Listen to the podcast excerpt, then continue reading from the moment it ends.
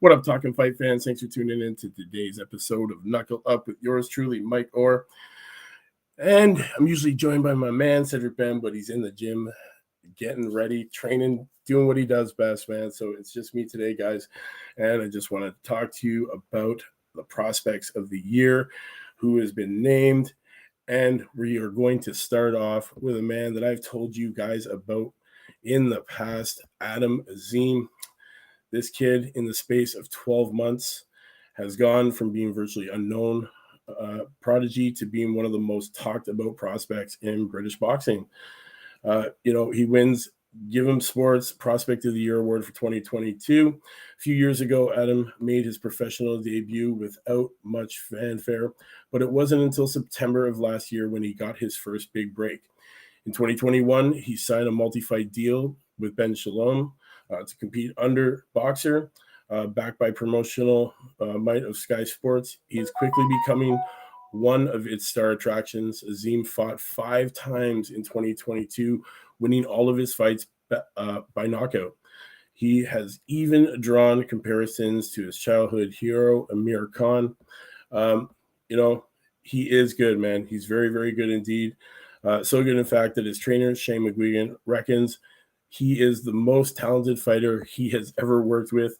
A list that includes Luke Campbell, David Haye, uh, George Groves, and when you consider how much and uh, when you consider how many world champions the McGuigan Gym has produced over the years, that's certainly saying something. Um, you know, this kid, he's definitely great to watch in the ring. I've told you guys before, very exciting, very knowledgeable. You know, Khan, who became a world champion at the age of 22, is also expecting big things from Azim. Uh, you know, along as he is guided correctly. Uh, so, you know, guys, he does have the right people in his corner. You know, he is sitting right now ranked 10th in the UK in that super light division, 133 in the world at a 2069. He is only 20. And you know, I love watching this kid, man. Guys, if you haven't seen his last fight, Ryan uh, Rylan Charlton, definitely Charlton was down twice in the first round and once in the second. His corner threw in the towel. Guys, you got to go back and watch that fight.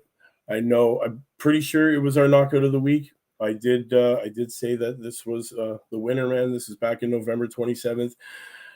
Definitely, this kid, prospect of the year, deserving of it you know, very talented and great to watch. So, guys, be on the lookout for this kid for big things for 2023.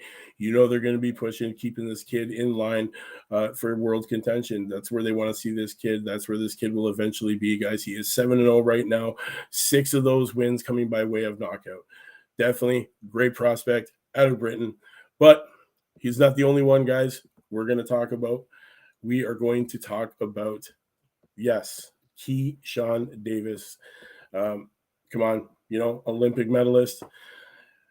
Keyshawn Davis development was such a seamless process in 2022 that his handlers have to be mindful of how aggressively they match him next year.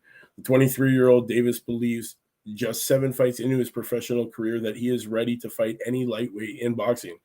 The Norfolk, Virginia native will be moved more moderately than um, than that in 2023. Yet the intelligent, skillful prospect uh, proved December 10th that he is ready for more imposing opponents. Decision makers for Bob Arum, Top Rank Inc. Uh, expect durable Mexican veteran uh, Juan Carlos Burgos to provide Davis 7-0 5 KOs with some of with some problems in their eight rounder two weeks ago. A well prepared Davis negated Burgos' pressure almost immediately, however, with his hand speed, power, and footwork, which enabled Davis to record a shutout on all three scorecards in about ESPN aired from Madison Square Garden in New York. Uh, the ambitious Davis, you know, prospect of the year for 2022 by boxing by boxingscene.com uh, hopes his dominance of the Burgos, um, who hasn't been knocked out in 45 pro bouts, doesn't um, dissuade his contenders rated in the top 15 from facing him because guys you know that can happen. You know you get too good you start knocking people out then it's hard to find opponents. Don't want to see this happen to this kid so definitely they're going to have to strategically move him through 2023 definitely a detrimental year to him here man. The way that he's going to attack 2023 is going to set him up for the future, guys.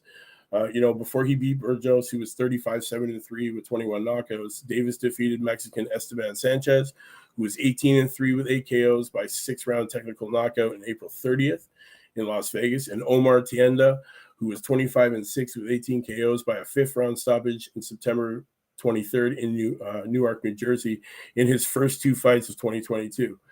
So, guys, you know, these both these guys definitely huge prospects been following their careers for a long time, been telling you guys to watch these kids. So, guys, man, when I'm telling you these prospects that I bring to you every day are ones to watch, I mean it.